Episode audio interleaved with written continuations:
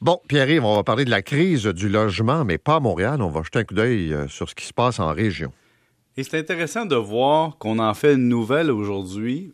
Euh, parce qu'évidemment, il y a eu un départ vers des régions du télétravail. Il y a des gens qui sont lancés dans je vais retourner en région, ça coûte moins cher, les centres-villes, c'est cher. Donc, je m'en vais en région, je me trouve un emploi, je déménage. Et là, manque de logement. Puis tout ça, Paul, n'est purement qu'économique.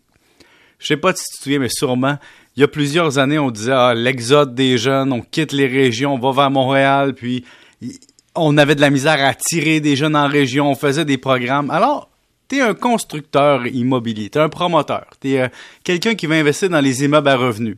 Est-ce que tu vas aller investir dans un marché où tu te dis, hé là là, je vais construire neuf, je vais être en bataille contre des logements usagés qui sont délaissés, puis en plus, je vais avoir à me battre pour justifier mon prix. Parce qu'il faut se dire une vraie chose, c'est que les matériaux, la main-d'œuvre, le coût de transport, en région, ça change pas tant que ça par rapport à la grande ville.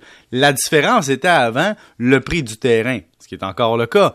Mais présentement, il y a une surenchère des terrains. Alors, tu, tu te bats contre la réalité que le coût de construction neuf en région est élevé. Les gens veulent des logements abordables. Et là, tu as de l'arbitrage géographique qui se fait sans avoir, disons, la certitude du côté d'un investisseur immobilier que tu vas rentrer dans ton argent si tu bâtis un triplex, un quadruplex ou autre. L'autre affaire, quand tu t'en vas en région, en tout cas, personnellement, chaque fois que j'ai regardé la possibilité, je regardais m'en retourner acheter une maison, avoir de l'accès à de la forêt, avoir de l'accès à la nature, avoir de l'accès à, à, des services, mais avoir son chez-soi. Alors, le mythe de jeter de l'argent par les fenêtres en location est vraiment plus fort quand on quitte les grands centres. Pourquoi? Parce que le coût d'intérêt est tellement faible que tu regardes ton prix de logement, le prix du paiement hypothécaire, tu prends pas en compte l'ensemble des coûts comme par exemple les assurances et autres frais d'entretien, puis tu te dis, mon Dieu, la différence n'est pas assez élevée. Alors c'est très difficile pour un propriétaire d'immeuble à revenus récent, donc neuf, de construire des logements neufs, puis de payer le juste prix par rapport à ce que les gens sont prêts à payer. Mais là, juste comprendre, parce que je regardais le dossier dans la presse de ce matin, là, puis euh, je parlais avec des amis qui sont aux îles de la Madeleine, où le maire a adopté des règlements justement pour euh, qu'il y ait plus de logements. Puis quand on dit mhm. logement, là, ça peut être alloué, puis ça peut être des maisons, là, mais parce qu'il y a une réalité qui fait que des gens s'installent à cause, comme tu le disais, de la pandémie. Mhm.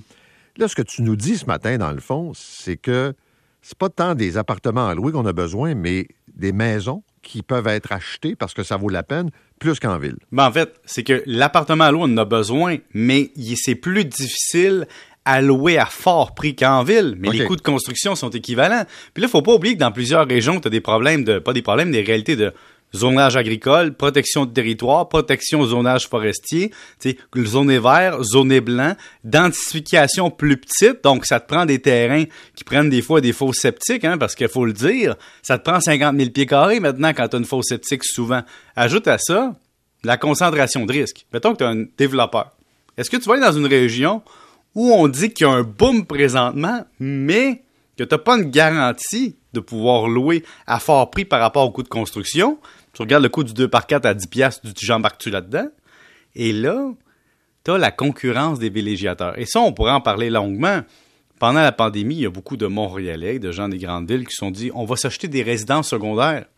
Donc, ces gens-là sont débarqués dans des marchés qui autrefois n'étaient pas des marchés de villégiature, mais qui sont devenus par débordement des marchés traditionnels. Et donc, la 15, des villes comme Saint-Hippolyte, est devenue une ville où il y a des gens qui voulaient un chalet en ville au-delà de Saint-Sauveur, de Tremblant. Et donc, tu as un débordement dans les marchés où il y avait habituellement des résidences à prix abordables par des gens qui achètent des lieux, des, endroits pour aller se divertir ou à temps partiel. Et, mais, l'inverse, euh, je pense, peut être vrai dans certains cas, des gens pour qui au départ c'était une résidence secondaire puis qui c'est devenu la résidence principale. Exact. Mais là, ajoute aussi, tous les centres un peu de villégiature qui sont intéressants pour le court terme. Si tu arrives à Tremblant, si tu arrives à, je sais pas, Harford, ou peu importe les villes où est-ce qu'on dit, il y a du Airbnb. Puis le Airbnb enlève des, des locations qui étaient autrefois potentiellement habitables par des locaux pour de la location court terme. Ben ça, c'est sûr que ça influence grandement l'offre de logement et de maisons dans le coin.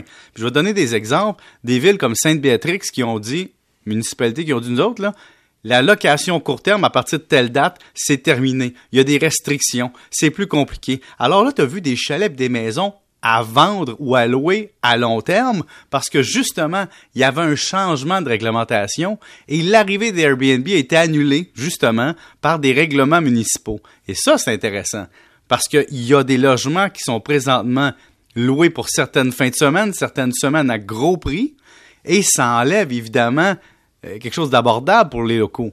Et ça, c'est un argument très, très important, court terme, qu'on peut faire. L'autre point, tu te dis, hey, je suis un investisseur immobilier.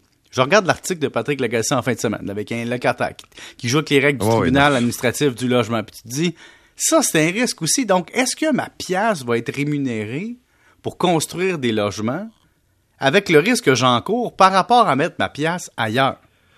Non, non, mais c'est sûr que investir, tout investi dans l'immobilier, bon. Un petit peu, vraiment un petit peu, Un petit peu, mais tu sais, t'as un talent manuel aussi, puis tout ça.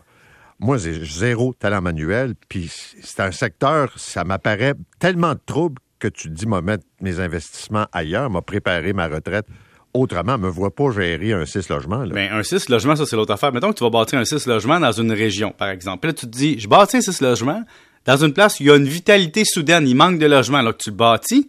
Puis là, les gens regardent ton prix, tu dis, attends une minute, là, plus TPS TVQ, ça m'a coûté 200, 250 pièces du pied carré, tu fais un 6 logements de pied carré, fais le calcul, ça coûte une fortune. Là, tu vas immobiliser, à cause des coûts de construction, beaucoup d'argent de ta capacité de paiement à une place. Puis là, on te dit, les revenus seront pas garantis, et c'est sûr que c'est jamais garanti, mais ils seront en fonction du prix du marché. Mais toi, tu viens de bâtir neuf.